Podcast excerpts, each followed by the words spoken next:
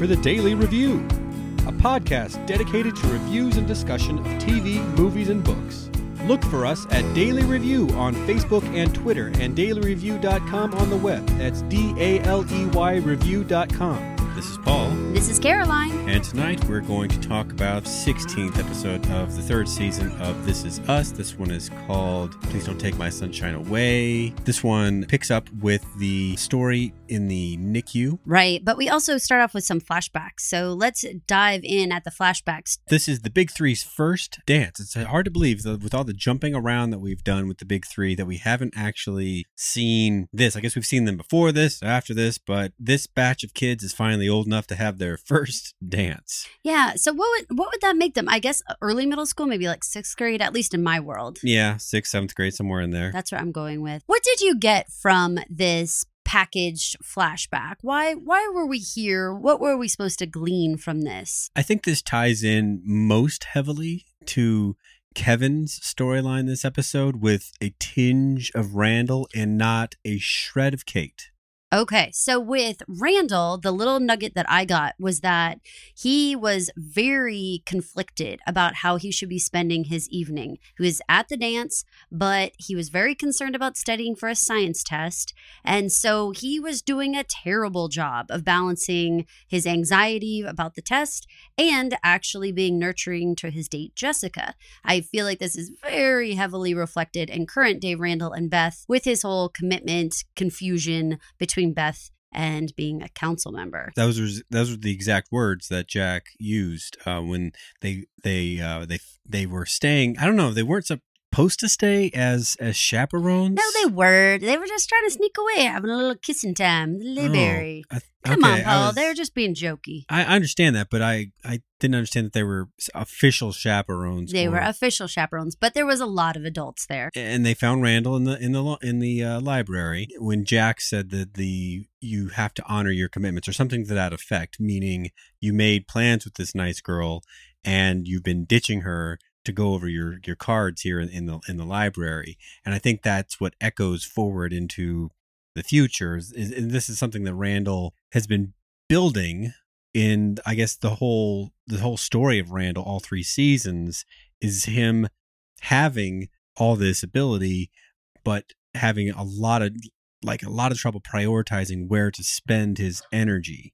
I agree with that. I like that. The the priorities and and oftentimes he has a hard time because he has he's kind of OCD, like he wants to be the best Randall at whatever he's doing, whether it's cooking Thanksgiving dinner or whether it's, you know, being dad or whatever, but if he has to be more than one thing, that's when we've seen Randall really struggle, you know, and other people suffer. So, like when William was in the picture, he really heavily tried to focus on being, you know, William's son and try to figure out a lot about that. And really, you know, to the detriment of his own fam, you know, he would kind of go off with yeah. him and, you know, even buying William's building, all these things. Like it was just very singular focused. That's Randall's big flaw and the reason why we love him. He's so passionate that he can throw himself into a project and be so all in, but yet, you know, be neglectful at the same time. And that's what over time, over many situations we've seen with him, the the sort of neglect aspect is really starting to to become this obvious pattern with him that he's the equal parts passion and neglect. Uh, but the main thrust of the flashback I thought was Kevin mm. and his it's I don't know that it's actually like a like a with with soulmate kind of bond with with Sophie. It's more like some sort of unholy like attachment where where she keeps having to to stick to him regardless of her own best What's interests. good for her. Right. Yeah, I completely agree with that. Right before we get into Kevin, though, I do want to hit um, Rebecca and Jack because I think that they had a very small story, but I think it was worth talking about. So I felt like we got a chance to visit with Rebecca and Jack in terms of, you know, where they came from and reminding us of their childhoods and how different they really were in that Rebecca had such a comfortable childhood. She was able to worry about things like, you know, what she was wearing in school dances and things like that. Whereas Jack, he had such a difficult, scrappy, bare bones childhood that like he even had like amazement over the fact that his kids had the opportunity to just relax and be so carefree as to enjoy a school dance. It almost reminded me of of a scene where Jack might have been drinking or something because this was even though he wasn't very detailed, he released more uh, information about his childhood and and things like that in this one uh, setting than he really ever does. You know, usually he get he he says like a detail, he's angsty about it, and then he and then he goes and does something else for a while. But in this one, he was like, well.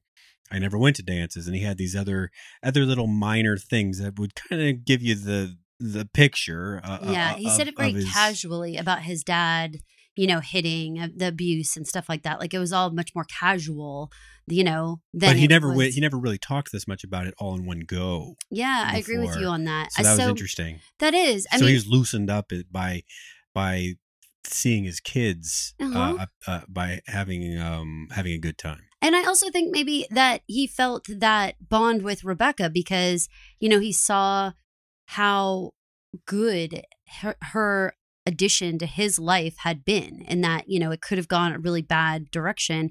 And then now with the addition of her, now he look, he has his family and kids who who are at the the level of survival needs that they no longer have to worry about just like what's for dinner, but they can also think about the school dance and things like that that he just never got a chance to worry about. So I liked that little glimpse. I felt like that was like okay, that was that was worth it. But I do agree with you that really Kevin's charisma and his charm is heavily shown throughout both the flashback all the way through the Zoe therapy session and then all the way into Sophie.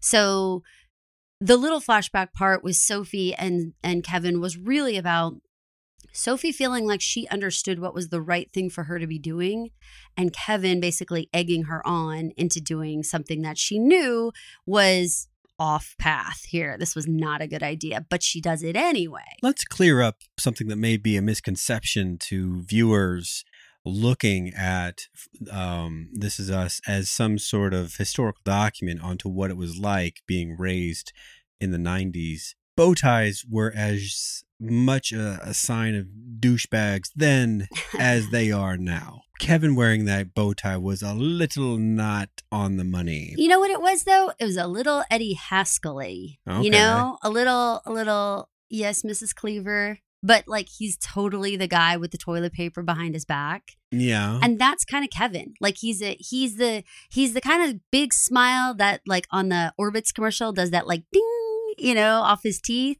yeah. But like behind his back, he's got you know a, a water bottle of vodka. right. The, uh, You know, he that's kind of Kevin. The, slingshot or whatever. Yeah, yeah, very Dennis the Menace, right?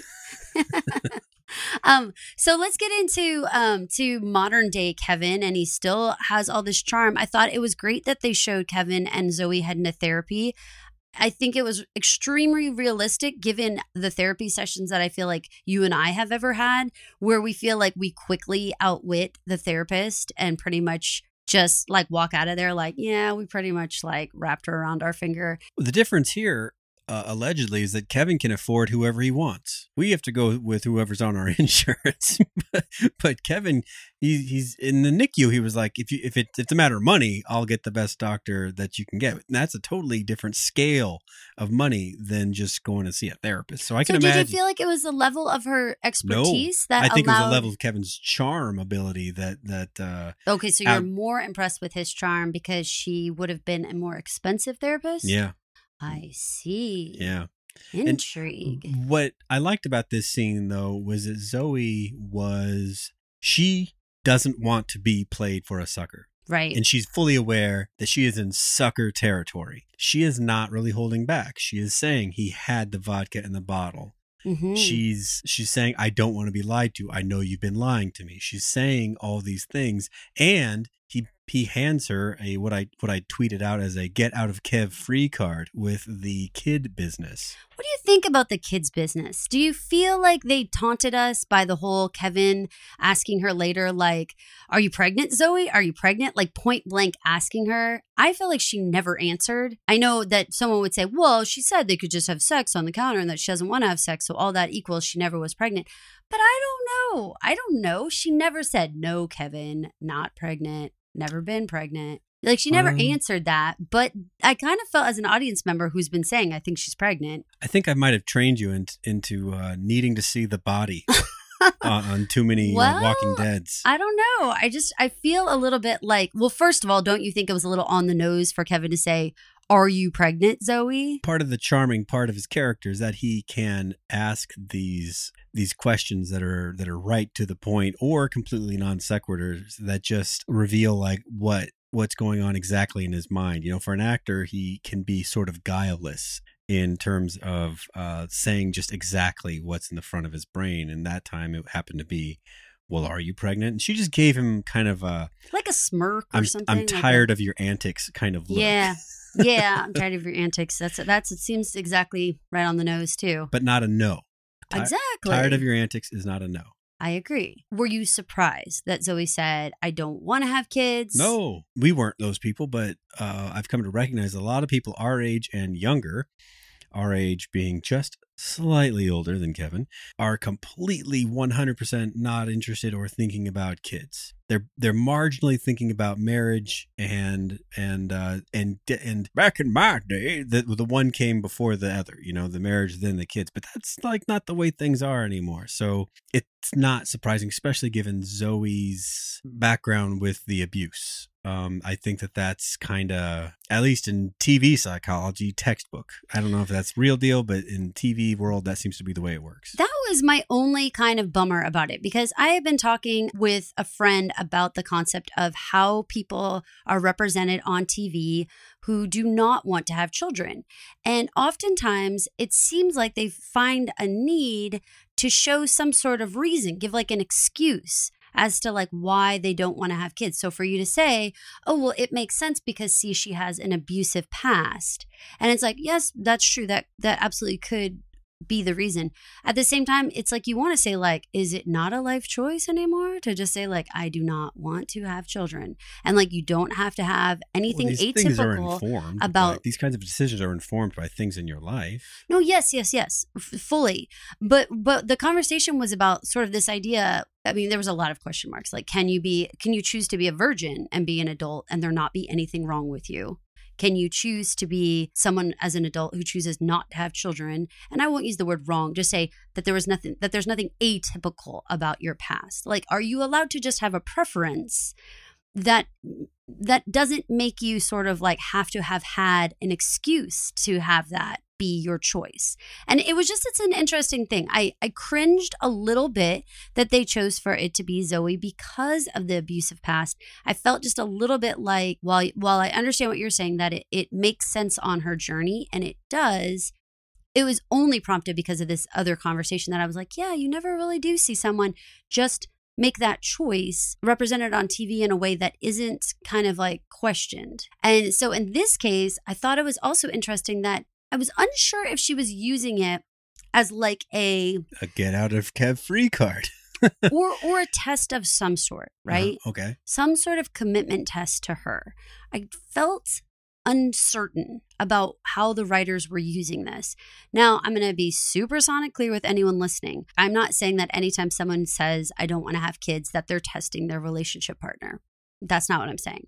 I'm just saying in this particular case, given the complex situation that Zoe's in with Kevin, knowing Kevin wants to have kids, was this just a game to see if he would commit to something huge like that in order to prove his love for her kind of thing i don't know and if it is that's extra unnerving to me Interesting. Because we don't know met the mother figure a couple weeks ago. And in this episode, Beth is pretty guilty of some passive aggressive shit.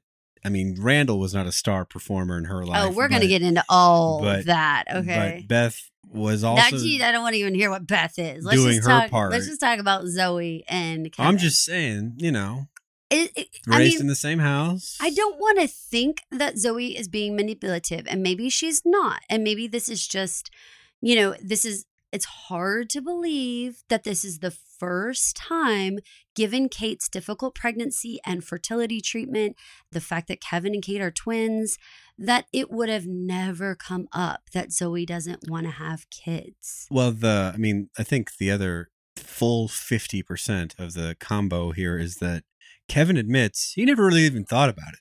He sort of assumed at some point he'd have kids, like a lot of a lot Just of guys everybody. do. But, Everybody. But uh, does, does that mean that he actually wanted them? He's never actually sat down and thought, "Do I want kids?" A fairly normal thing for a single guy to have never thought of, but for him to just now, I now I guess he has to think about it. But I mean, I'm just saying, okay, and this is just my own life story. And so, like, I could be so completely off. When we were 17 and had been dating for like six months, did you already know I want to have kids? Had I already committed you to children? oh, I knew you wanted kids. and That's, and I also knew that you weren't like super jazzed about having kids. But that conversation, we were 17 years old.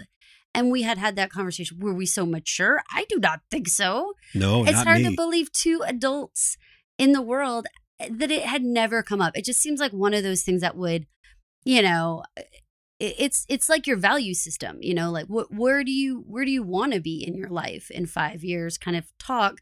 Seems like it happens kind of early on, you know, and they've been together a while. What did they talk about on those plane trips to Vietnam, Paul? I mean, those are the exact moments, right? Road trips and all that kind of stuff. You would just sit there and blather on. maybe maybe when you're in the middle of like those cross Pacific air air trips where your relationship is still newish and you don't want to really break it just yet. So maybe that is the exact wrong time to have the hard questions. Well, What if you get to Vietnam and you're like, well, I don't like you anymore. right. I see. I'm just terrible at that game because I just wouldn't. I wouldn't be able to just not talk about the most regular stuff. And I feel like you don't talk about regular stuff. You're like, there's a fire. You can save my baby or my mom. Which one? That's true. I'm much more like that. And then I'm like, I'm not talking to you for the next hour because you said the wrong thing. that's true. I'm Pop totally. quiz hot shot. P.S. It's not true about the not talking. I will get a purse slip on, but I will quickly joke into the next thing. That's that's not true. By joke, she means ask about, you know, another burning house. But it's All her right. dad and her grandma. Paul, within this is us talking about burning houses certainly is not funny. You Oh, okay. Not bring that Sorry. up right now. Sorry. Come on. Anyway, okay, so let's get back over to the concept of old Kev and whether do we think that Zoe and Kevin are going to weather the storm? But I'm going to hold that question for a moment because I think it's super important that we have the addition of Sophie. Now, Sophie, I thought this was a little weird that it was just after an AA meeting in which he just like rando chose different locales to try out. He just happened upon Sophie's, right? Yeah, well, and he could he could construct a mostly truth-based reason to be there, which makes it easier if you're not really interested in lying to Sophie. You don't need to tell the whole truth that maybe you looked through every single AA charter that ever was to find the place closest to Sophie's and then decided to sample AA sessions there first. you know what I mean? Well, he claimed he had tried some other ones, so I'm going to try to give him the benefit of the doubt. But of course, you know, awfully convenient. What do we think about the fact that Sophie turns out to be engaged? Well, I think that's pretty uh natural. Like um she's a pretty girl with a good job and a normal kind of way of being. Um she's why why wouldn't she have have found somebody interested in her? I thought that him asking, Do you want kids? to her So clunky. so clunky. And she didn't answer, right? I just want to be clear with you. She didn't answer, right? He quickly took it back and was like, sorry about that, sorry about that, right? I'm not That's crazy. yeah, I think that's right, yeah. Okay, so that wasn't answered. So it's still like, mm, we would just have to be assuming that she does. What did you think about her response that basically Kevin always gets what he wants? Well, that's when they started intercutting her throwing the the toilet paper roll back in the in the dance. And I think that's probably right in that there are a couple ways of making decisions, right? And one of them is not deciding. And I think that's probably how Kevin made a lot of decisions, right? He just didn't decide and then things kind of worked out where people wanted to either be his friend, impress him, whatever. So man, he didn't need to pick. He he got whatever both sides were. In life, those aren't normally the big decisions. I mean, we've had to make some big decisions where if you wait, you're you're choosing one path that is not great if you just wait, you know. So these are maybe smaller type things, where kids is definitely a larger type type decision. So what I think he's thinking, An accidental pregnancy would get him what he wanted, well, in or theory. he can pick Zoe and work on her. Right. You know what I mean? Right, right, right. Do you think that there are people in the world that always get what they want? I think there are people that make the most out of every situation. So even if they haven't gotten uh, exactly what it is that they say that they wanted, that they turned what was what was bad into something something good. And I know that's something that people have said about you. Would you agree? Yeah. Yeah, when you say it like that, for sure. I definitely don't think I always get what I want, but I do think that I work really hard to take whatever lump of clay I'm given and uh, form it into the best case scenario for what I was hoping the outcome would be. So I don't know if Kevin's that kind of person, or you know, if kind of have you, you've intimated in other other things like he doesn't necessarily have like this big plan. You know, like we've always kind of like wondered about Kevin, like where exactly does he live? Where exactly does his money come from? He doesn't have regular jobs. I know we can assume royalties and stuff like that, but still, I mean, you know, there's working actors and most people can't just sit around for long periods of time, you know? Yeah. So we've only seen him work on the one movie in the three years that we've seen him working, you know? Yeah. So it, it does seem like Kevin, a lot of things sort of go Kevin's way, but uh, for my own self, I will say I, I do agree with the sentiment that I think that it can be perceived that way if if you, as the person who these things are happening to, are happy with whatever you have, rather than needing things to be a certain way in order to be happy. Hmm. And so it's, I think Kevin can be the type of person, just like with Zoe. Like, I think he could be happy with Zoe with or without kids. I think that we're finding out he's going to test the waters here to figure out if maybe Sophie's still an option. What do you think about the idea that Kevin seems to accept Sophie's taken and that he goes back to Zoe, says, okay, I choose you. But then it ends with this email for front row Billy Joel tickets to Sophie and Grant. It reminded me a lot of first season Kevin when he was super attracted to the actress in the play, decided to keep dating the playwright because he, it was the right thing to do, remember? And she overheard that, and that was pretty much it. The, the setup's not exactly the same, but the concept is kind kind of the same, right? Where he just kind of decides, you know, what he's going to try to do based on some I don't know thinking of what he thinks is right, but I feel like it is also like when he liked the actress in the play before the playwright got involved, right? He wasn't with the playwright. He decided to produce the play himself when the mo- when the money wasn't there.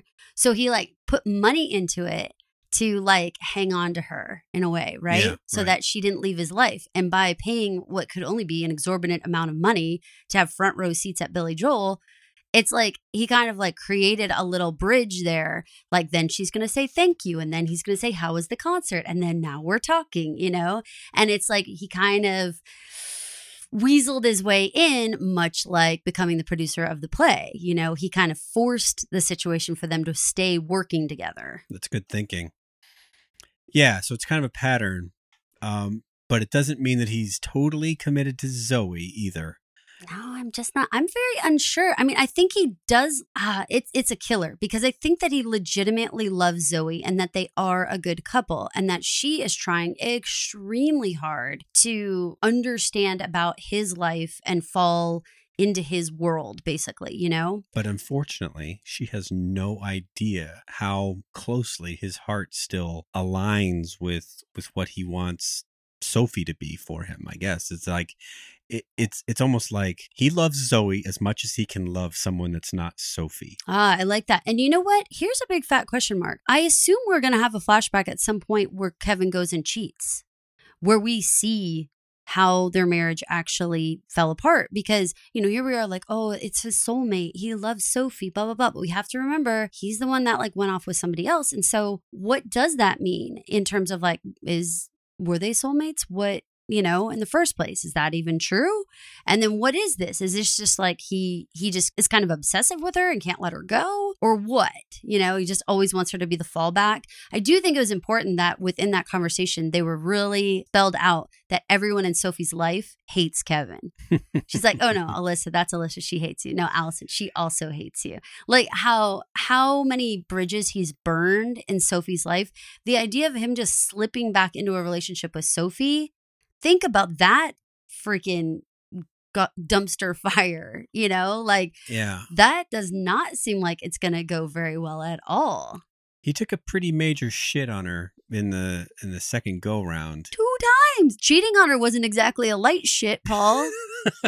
Jesus Lord. Yeah, no. I mean, I think that yeah, that was not a sh- it wasn't a shart, honey. It was bad news. Uh, grading poop. You're terrible.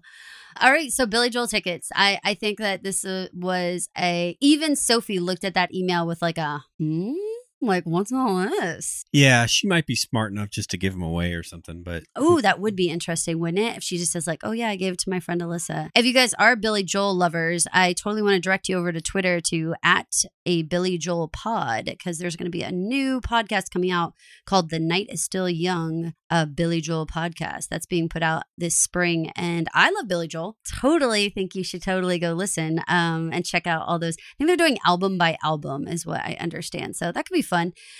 Hey, Paul. yeah, Caroline. Have you ever had a situation where you're really, really, really wanting your spouse to do something and it appears that maybe they're not doing it and then you send a terrible voicemail? I don't think I've done that.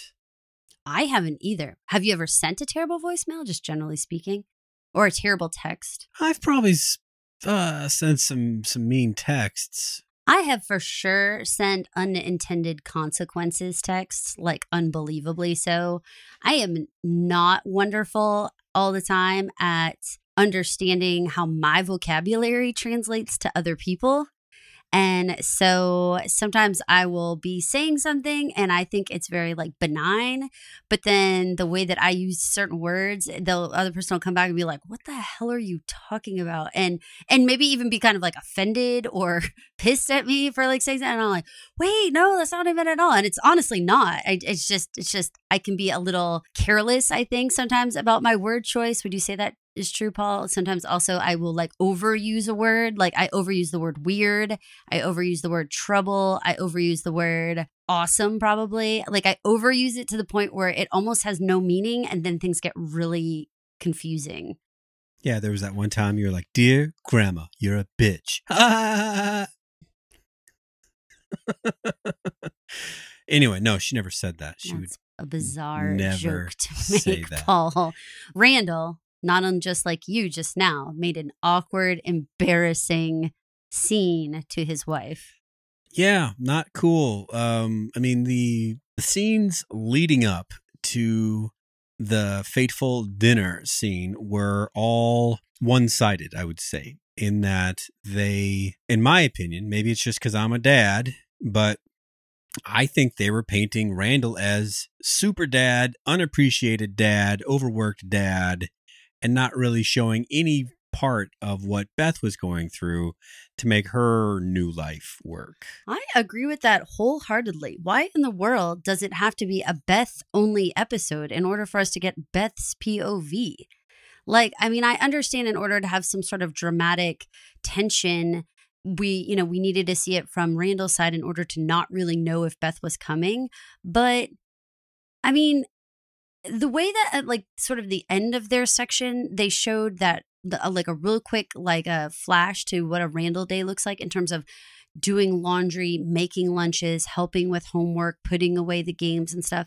I feel like universally Twitter was like, why are children as old as theirs are not cleaning up after themselves, making their own lunches, you know, like really basic crap, okay? Like, oh, sure, help out with homework. I understand that. But really, the rest of the crap that they really showed him doing was like, do you kids pitch in at all? You know, like this is kind of nuts and not a normal family, in my opinion. Certainly not ours. We have three special needs kids, and let me tell you, our washing machine is brailled. Lauren does her laundry. Like this is bullshit, y'all. Especially, um, not. I mean, Deja's definitely old enough to be helping out with something. All of them are. Annie could put the silverware away in the drawer. You know, I mean, our kids were doing that at three years old. You know, like, come on, y'all. This is, this part is silly. Like, if they're making it out that they're having this much tension over like daily chores, they're taking these two characters who have these high level management jobs and making them seem like they can't think their way out of a paper bag.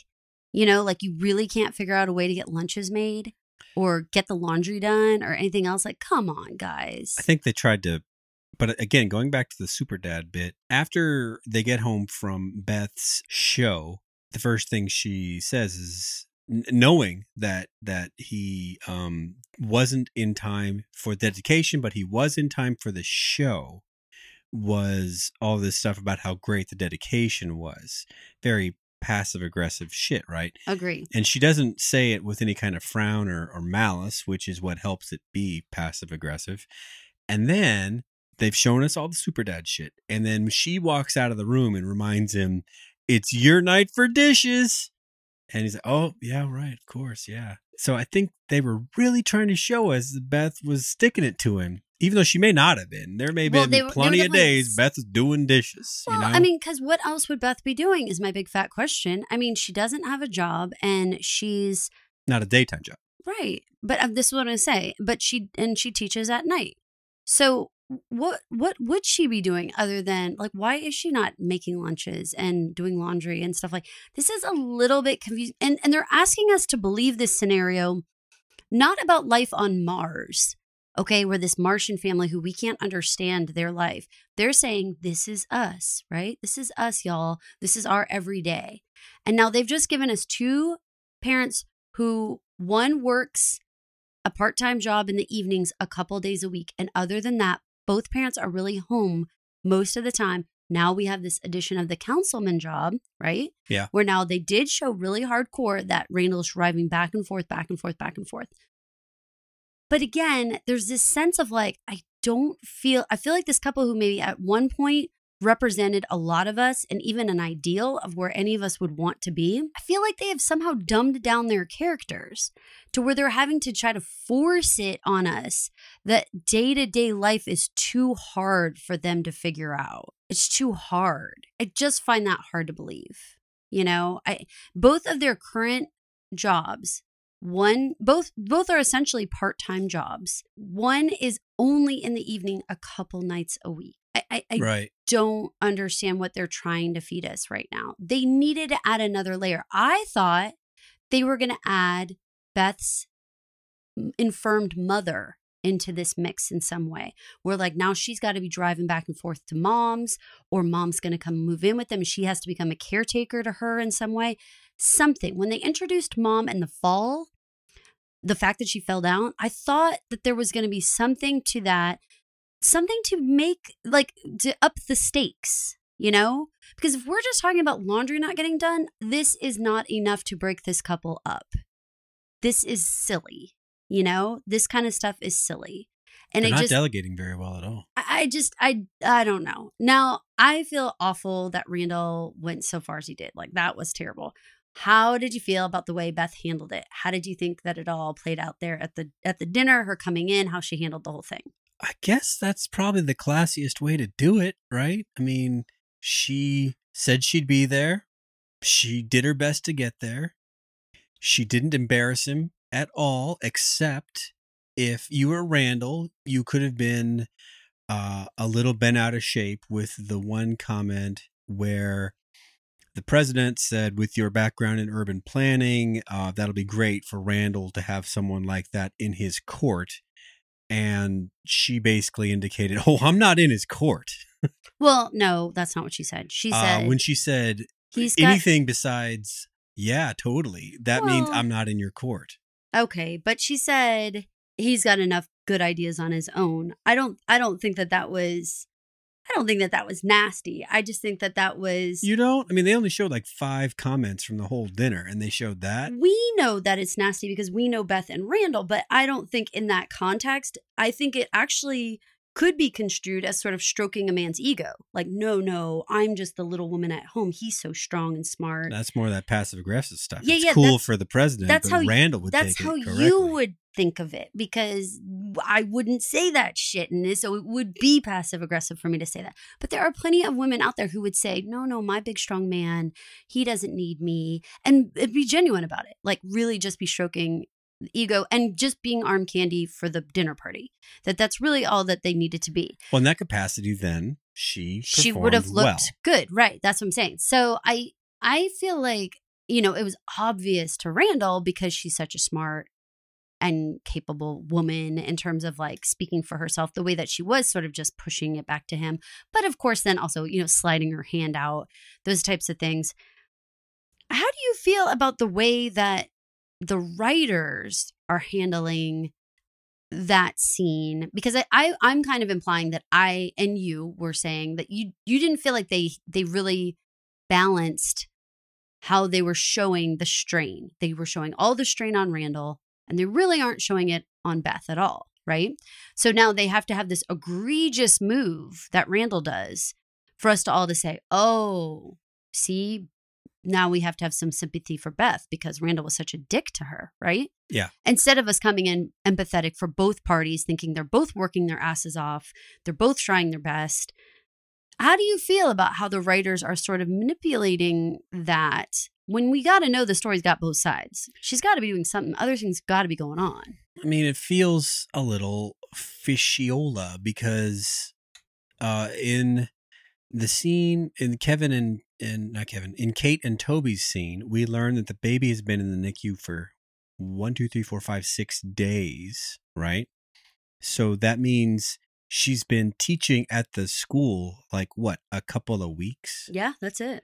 and that's as long as it's taken for their marriage to dissolve pretty much i mean because that's when the first time he gave her the you know i think you should uh step back uh speech was like on night one right of- Right. of, teaching so uh yeah he he at at least we can assume maybe he just didn't have a very strong stomach for for this but it it's still it'd be different if it was like six months but it's only been two weeks that you can tell because the nicu storyline only takes a couple of hours you know what i mean and if they're intercutting it all together into one episode i think as viewers it's not too much to assume like this all happens within the same span of of, of now time you know what i mean?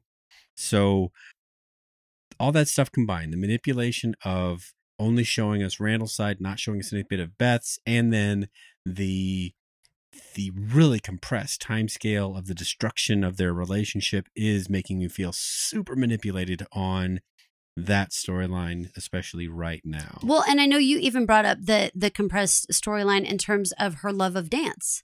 You know, like oh, it, for sure. that that God. wasn't something that you know we never just saw like a and maybe we need to go back and look and i invite anyone to find an easter egg from seasons one or two where there might have been a picture of her in a tutu somewhere I, in that house I really need it. or, or or why wouldn't the girls have been in dance they have two little girls why in the world wouldn't she have had them in dance classes Were they never counting on having Beth around this long? I mean, shit. I, I'm with you. I'm with you. Like I really feel like this is it's not uh, yeah.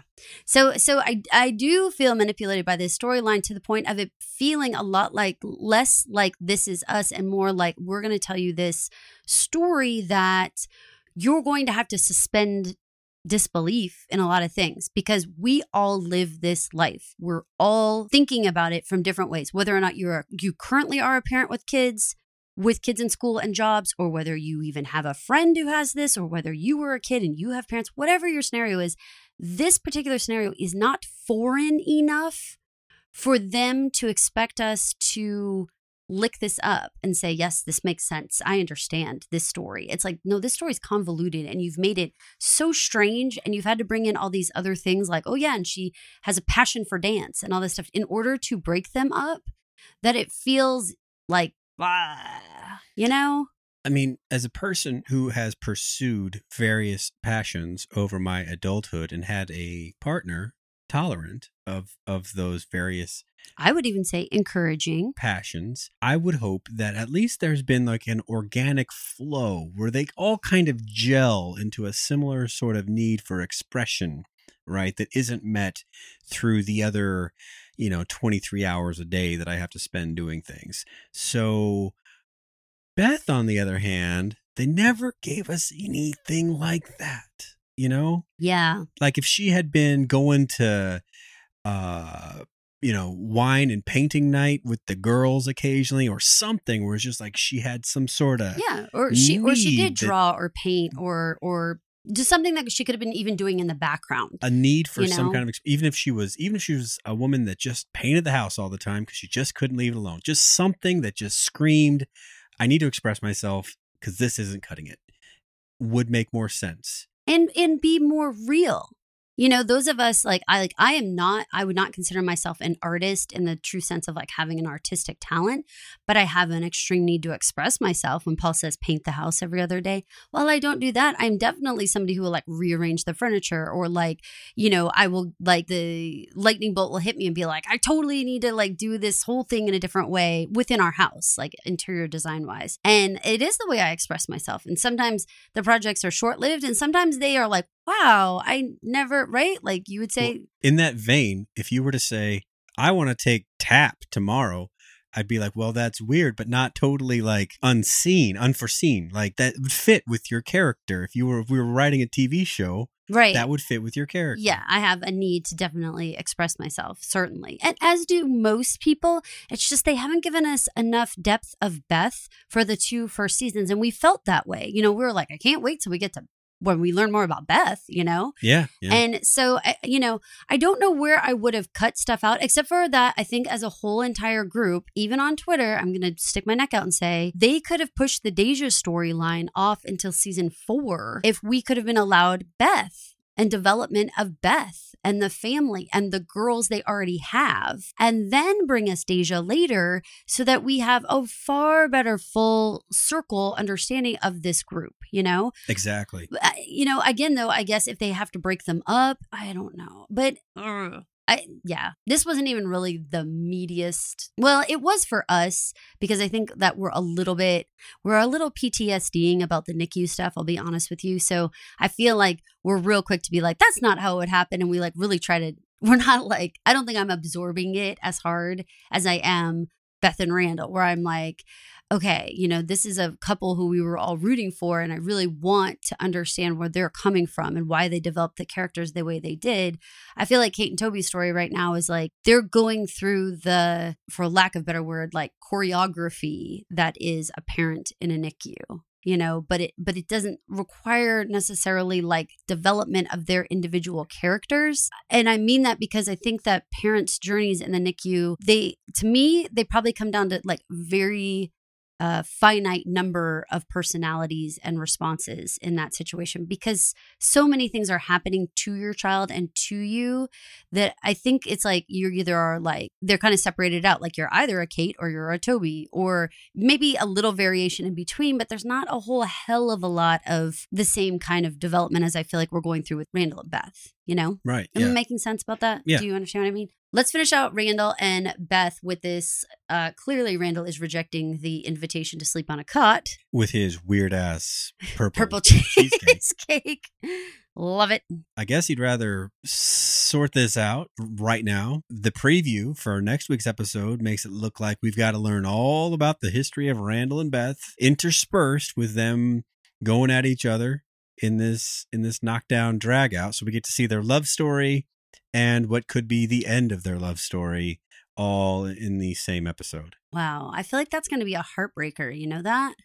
With those Dwyane Wade glasses and The whole thing. Everything. To, to see the beginning of their relationship and then interspersed in the middle of some sort of screaming fight feels like, you know, to be honest, I don't feel like we've seen a lot of screaming fights in This Is Us. You know, if you look at seasons one and two and almost done with three, there hasn't been a whole lot. There has been some. We had like the therapy session of like some pretty harsh words and stuff. But but as much as any couple might argue, we really haven't seen a lot of arguments, you know? These two have been R and B, right? They've Yeah. uh, they've worked together so well. So yeah, even if even if it doesn't amount to a lot of screaming, it'll be a lot of screaming for them. Yes, agreed. So let's flip over to the NICU. I have some strong feelings relating to Toby. in- Okay. in I this episode. I have some strong feelings as well. I do want to start off with the the the title "Don't Take My Sunshine Away." That's a song that I sang to our girls in the NICU, and I still have my voice crack when it's the "Don't Take My Sunshine Away" part. That is, uh, I think. Now, having seen her sing it and seeing Twitter people seeing other people sing it, I guess it's a common song we all sing to our little ones. I didn't really think about it as being so typical. I don't know why I sang it. I mean, it's not like I grew up with it. So I, I found that interesting. I felt like they did a good job of showing the how tired Kate was, the fact that this is day six and perhaps she hasn't taken a shower and you know uh, you know she finally is like I, I gotta just take a shower. I very much could relate to having not paul but other men in our in our circle be very hesitant to f- want to sort of bond with the children not want to hold them for fear of them being too fragile not want to sort of be too too much with them. I could I could understand those kinds of things i guess. I could just say that i could not that i could understand but i guess that i i had those same experiences where some people handled it differently you know yeah. People, some people were more scared. Some people were more. So I want to hand the mic over to you, though, sir, because I know this was primarily dad related, and I'm gonna. I am going to ask you, however, to try to represent more than just your view of of a dad in the NICU, because you know there were we saw other personalities in the NICU too. the whole storyline for these two characters i think revolves around gavin's assertion that moms they're better at this than us. Moms. That is something that is super easy to agree to. Going through my nicu experience everything that happened in there it seemed like you knew what was happening next you seemed to know what was coming next and even though they didn't say you knew what was needed what was the best thing to happen and I had no effing idea what what was going on at any point in time until I was told what was going on.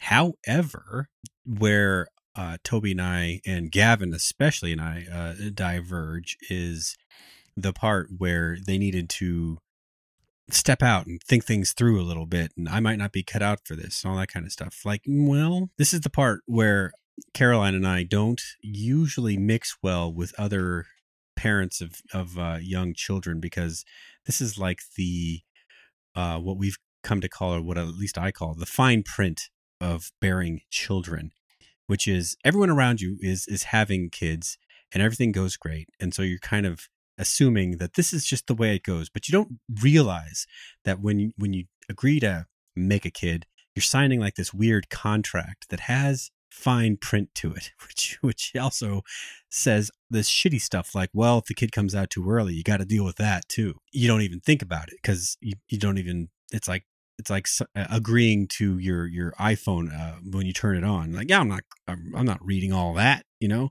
So it's the same kind of deal. It's like Toby didn't realize that there was fine print, so he's still thinking about this kind of optionality to it. Well, I might not be cut out for this, so what happens then? I guess I guess uh, I'll just go.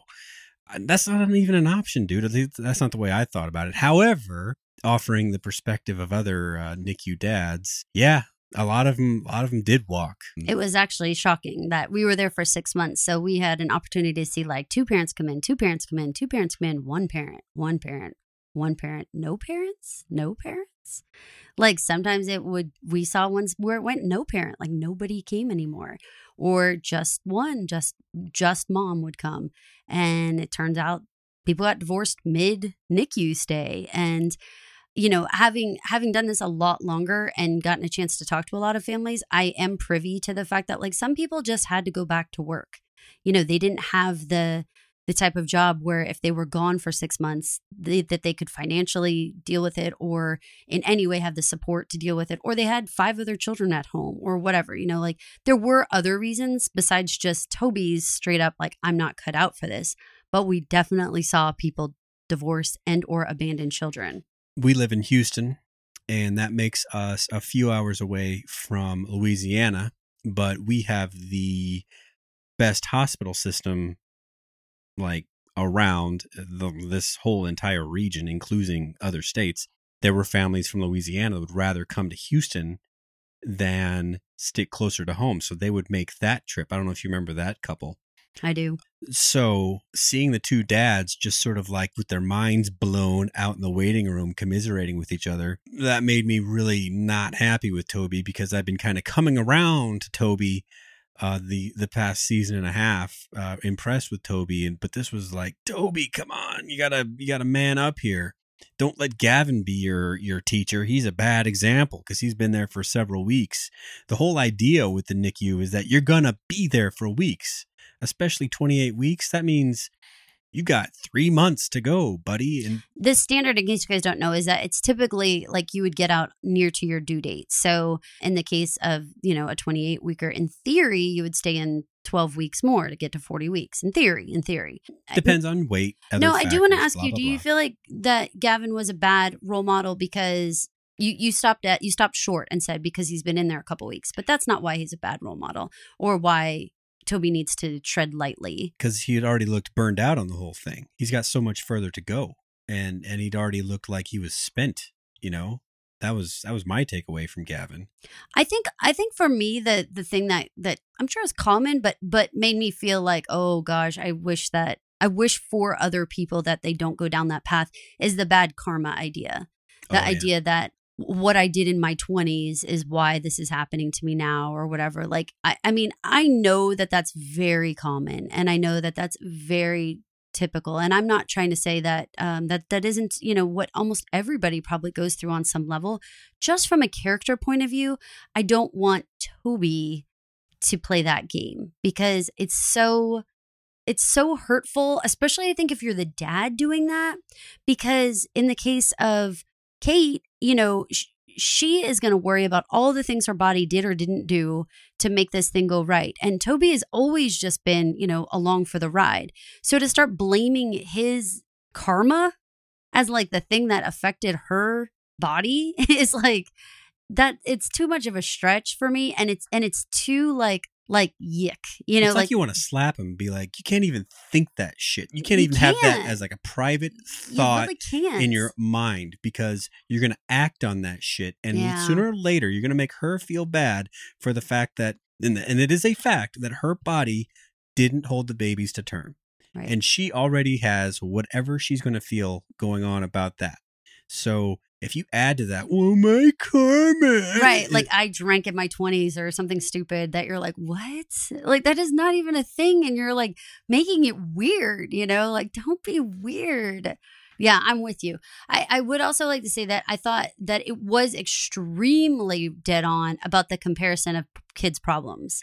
Playing that hierarchy yeah. game, holy Moses. Those of you with, let's call them typical kids out there, when you meet parents that you don't know for the first time, but you're in a similar situation, I'm sure you do this sort of thing where you're like, well, Timmy has been playing Little League for seven years, and the other one's like six. And then you're like, um, but he gets straight A's. And then the other, mine too. And you're just like comparing all this kind of bullshit like that special needs parents do the same thing but the, instead of creating kind of this hierarchy of who's most likely to be the valedictorian uh, special needs parents kind of work it the other way where we compare whose kid might actually have it worse.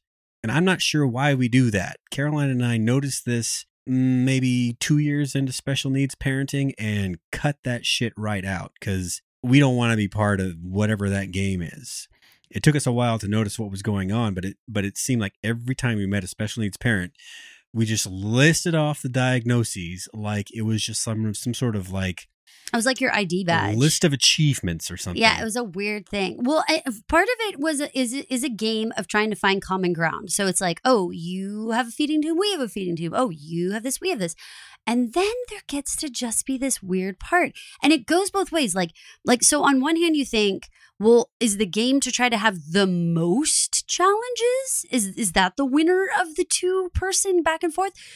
Sometimes I would say yes, because then in some way you're like, so I have it the worst. Yeah, you're down to like strep throat So- 34 times. You know? Right. And so you're, and so then in some way, everybody is supposed to like bow down to you, like you do the most amount of work.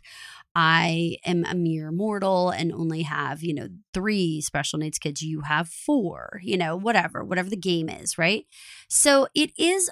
It is odd. Now, in this case, they were playing the game in a little different way, which is like, well, at least where it's not as bad as this kid, Right. because this kid's problem is so much worse. Now that game is played too. Whenever you're in the hospital and you think things are going really shitty, and then you hear, I mean, I will, you guys, I will tell you a straight up situation, and I, I don't remember these people's names, so it doesn't matter. Um, we encountered a family in which the child was a little one, like six, maybe ish, little, and we were, um, the child was deaf blind and had Down syndrome. And we thought, oh my gosh, that would be so much more complicated than Lauren, who is, you know, quote, just deaf blind, right? But then the kicker was that child had been diagnosed with leukemia. Oh my God. Again, partially you're like, you win, you know, you have the harder job, you know, than we do. But then also it was like, we there was some relief of like well at least we don't have that to deal with you know? At least we are healthy in addition to our whatever our current challenges are. We don't have that additional you know cancer chemotherapy. It's a weird game of feeling better about yourself. Now surely in the typical world because we don't live in the typical world paul and i we've never parented a typical child ever I don't know. Like we only assume you guys play the game of like my child's on the honor roll and your and my child's the valedictorian. But perhaps you guys have a game like this that we're just not aware of. you know, I, I certainly hear the shit of like I'm so busy, busy being like a four letter swear word in our lives. Mhm. Because like what what you trying to say? Like what kind of fight are you trying to start that you're oh so busy? I can't wait to hear. Right? Am I wrong? Oh, yeah. Oh, that's Yeah. that's like coming in and saying like "fuck you, everybody." Like you're ready to rumble if you start with that busy shit. Busy's a choice, guys. Busy's a choice. Okay, fucking commit to less. That's all you got to do. That's funny. But in in in a, in a typical world, okay. Now, if you have special needs situations and challenges, obviously this is not a choice. Okay. So I don't know if you guys are listening in your typical family and do you find like one upping? Do you hierarchy kids and families in on like a, well, at least we're not as bad as that? Or is it a game of the other way? Like we're like keeping up with the Joneses, like we're higher up than the Joneses.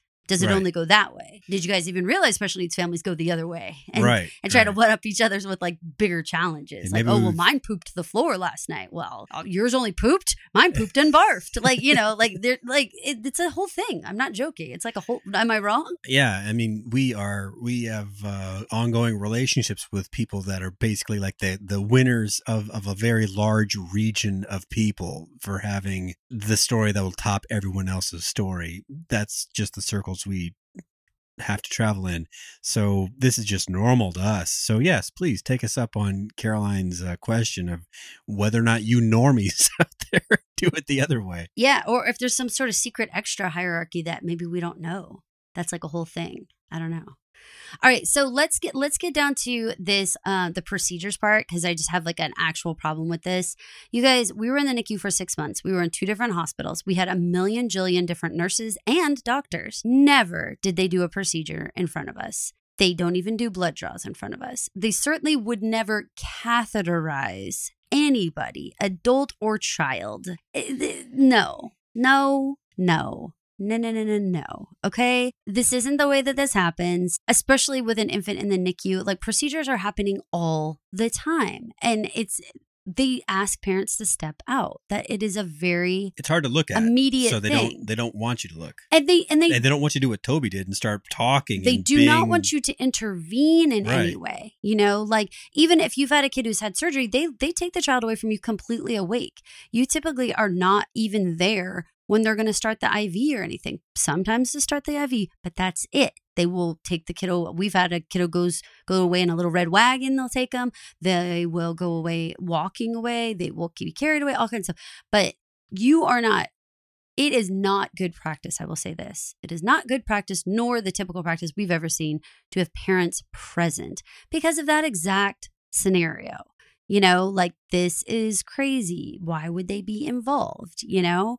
So I call bullshit on all that anyway. And so there, so then I kind of want to like throw Toby's response out because I want to be like, well, I don't know because I I can't even I can't even picture it in my head what catheterizing a two pound infant must even look like. Like, you guys have no clue how small their body parts are and how little everything is. Like, that big gigantic tube thing that they pulled out is ridiculous. Our girls were 11 inches long.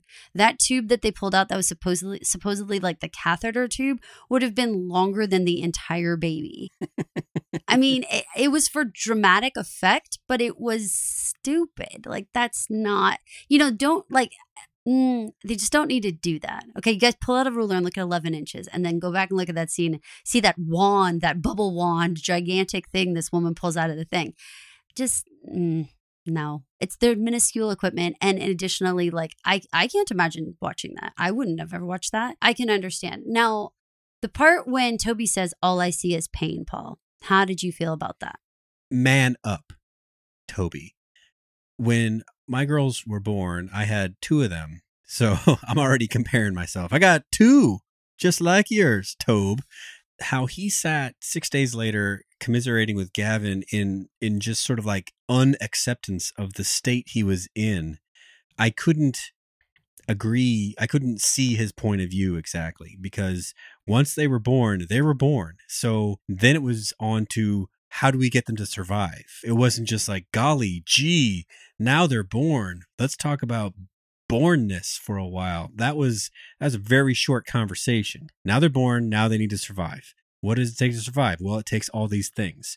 How much about that do I need to know? Just just that these things are required. All right. That's what I'll know. And that's how I moved on with what we were doing right then. I don't know, Toe. Maybe you need to come to my clinic. I'll give you like a talking to about how I, to how to deal with this. But I think you should. And and you know what? It's so odd. Maybe it's a it ha- must be a coping mechanism. It must be. I legitimately never thought those words that they were in pain. Our girls were born with skin so unformed and gelatinous that they were they kind of had a sheen, a constant sheen on their skin. Like if you touched them with your finger, your fingerprint stayed because they were still jello-y. The idea that their nerves were still perfectly functioning and firing and all that kind of shit didn't even enter our minds that that was even a thought to worry about. See, but I don't even know if that's was it. I mean, I wasn't I wasn't thinking about nerves. I wasn't thinking about I wasn't even thinking that. I, I it was it was so it was not practical. And now looking back, I think, my God, they must have been in pain. I mean, I can't you know they had needles and tubes and stuff sticking all, all, all over their bodies but i ne- i can honestly tell you in those six months until they got much much bigger, when they got much, much bigger, and especially Elizabeth, she knew when we were going to leave because these were six month old babies and she would cry about us leaving. And so that obviously then, but that again, that wasn't physical pain. That was like emotional pain. And so there were, there were these parts that were like, I, I was like Kate. I mean, I saw I saw their little faces. I saw their little fingernails. I saw their, they already had personalities to me. They already, they were my girls, you know? And I never, I, I don't know how to say that differently besides just to say, like, I never reduced them as people into just this concept of pain. I, I always looked at them, and maybe it's a mom thing because again, I grew them in my stomach. They were always people to me. They weren't just balls of tissue or whatever nerve endings. You know, they were never that to me. So I so I didn't ever feel that way. Do you think from a do you think that that plays in at all from a from a father's point of view that that that like you know because a lot of dads don't feel like they're a dad really until the baby's really born because you know it's like they don't have that same connection maybe that a mom does. Mm, that's fair. I mean, and I'm just throwing that out there. I don't feel that's true, but I'm just throwing out. I know I mean, some fathers feel not that connection until they actually have the baby there. That's that's fair. I mean, with regard to your pregnancy with the girls, and to some extent Jack, I went to a lot of ultrasounds with you. That doesn't really equate to feeling a creature growing inside my body, but at least I felt connected to the process. You know what I mean? Yes. Like I was there for every new image that they took. So uh, I knew how big they were and all that kind of stuff. When you went on bed rest, I had a lot of private, conflicting kind of thoughts on how to best balance the safety of you versus the safety of the of the twins and that sort of drew me i would say closer to to them because i i guess i hadn't thought about them in in terms of like survivability in that uh, in that capacity uh, up until that point. So Toby had a very short span to to to, to even kind of think about things on those terms. I had basically two weeks. Yeah. So to be clear, I actually went in at 21 weeks and managed to be upside down for two weeks to keep them into 23 weeks. So it was during those two weeks that I got an infection. So I was sick. Uh, the babies were getting sicker. Uh, Lauren was baby A, so she was definitely uh, had getting an infection as well. And everything was just sort of like it, it started to become a question mark of if we get to the point of Caroline's life or the life of the babies, what are you going to choose? I wasn't a part of any of those conversations at all because I was completely and utterly drugged uh, during those weeks. So I was out of it. But after the fact, you described those conversations. And that was the big uh, struggle for me was it's not that I uh, was ever going to pick any kind of choice where you were imperiled for the sake of the babies. It was more like, do we pick a path that clearly makes it so that you are 100% safe and imperils the babies? Because I had already started to think of them as people who just hadn't been born yet. Toby is is like still I guess he didn't get to have that that part where I I can only assume that that that that the transition there from well things happen during pregnancy to now they're born. It's like a concept of a baby to a baby. Right where right or I, a pregnancy I, to a child. And I had the luxury I guess of this 2 week span where they were people just waiting to happen basically right so, and and and and there was like monitors on them and everything you know in a way that was like they were there, you know, they were real people too. There was three people in the bed. Basically. You know? So it was always like that. No, I mean, I think that they they did a great job of showing where that tide turns when when Toby takes the baby and holds him for the first time and is like, meet your daddy. Like, and I thought that the actor did a great job of like, you know, uh, that slow smile like come across his face and sort of you can just see the like wave wash over him of like this is my son this isn't a bundle of tubes and wires and and everything this is my baby and now i will do whatever it takes to take care of him and make sure he's healthy and and happy and safe the first time i got to hold one of our daughters it wasn't in that same kind of thing like our hospital had a reputation for being super conservative. So they observed like shift change where they kicked everybody out. Like Caroline was mentioning, they didn't let us see the um, procedures happening to the kids and all that. So when it came time to just hold the babies just for fun, if they still had all those IVs and monitors and stuff like that, I don't recall them letting us really touch them at all. I mean, the first just for feeding. First time I held them was during what they called kangaroo care, which is a skin on skin type of therapy that small babies do with it's preferably with their parents, but can just be anybody with warm skin, basically. Uh, I took my shirt kind of, I guess I was wearing a button down maybe, and I unbuttoned it a little bit, and they just flopped the the baby on my on my chest, and that's where I held I think Elizabeth for the first time. And so, but at that point, all she needed was a vent and like a couple monitors, but that was it. No constant IV that I recall. Maybe feeding tube, but they could take that out for a little while. So yeah, I could I could definitely uh, appreciate that that moment of of uh, fatherly connection with the baby coming with when you actually get to to to feel them uh, you know breathing and doing their baby business. Their baby business. Yeah. So, I mean, that's absolutely when you feel like you like a hundred percent. This is your baby. This you're the dad. So, what do you think is going to go on with these two? I mean, we talked a lot about Kevin and Zoe's storyline and and Randall and Beth's storyline. What do you think? Are are are they going to have little Jack just go through this like you know hundred percent great? Or are they actually going to try to this is interesting timing because we only have a couple of episodes left really to the end of the season and then they can allow jack to stay in the nicu all summer long without having us go through it with them. We can hear about it in like oh yeah those were three terrible months but they actually don't have to make the audience go through it with them. Do you think that's how they will play it? Like will will he be getting out of the nicu come the fall? Or will he already have been at home and thriving and everything's going great or what it'd make more sense with reality if he was just getting out or having been home just a short amount of time. But that would if, if that would almost steal something from the audience if they said, "Yeah, I got home two weeks ago. It's been crazy ever since then."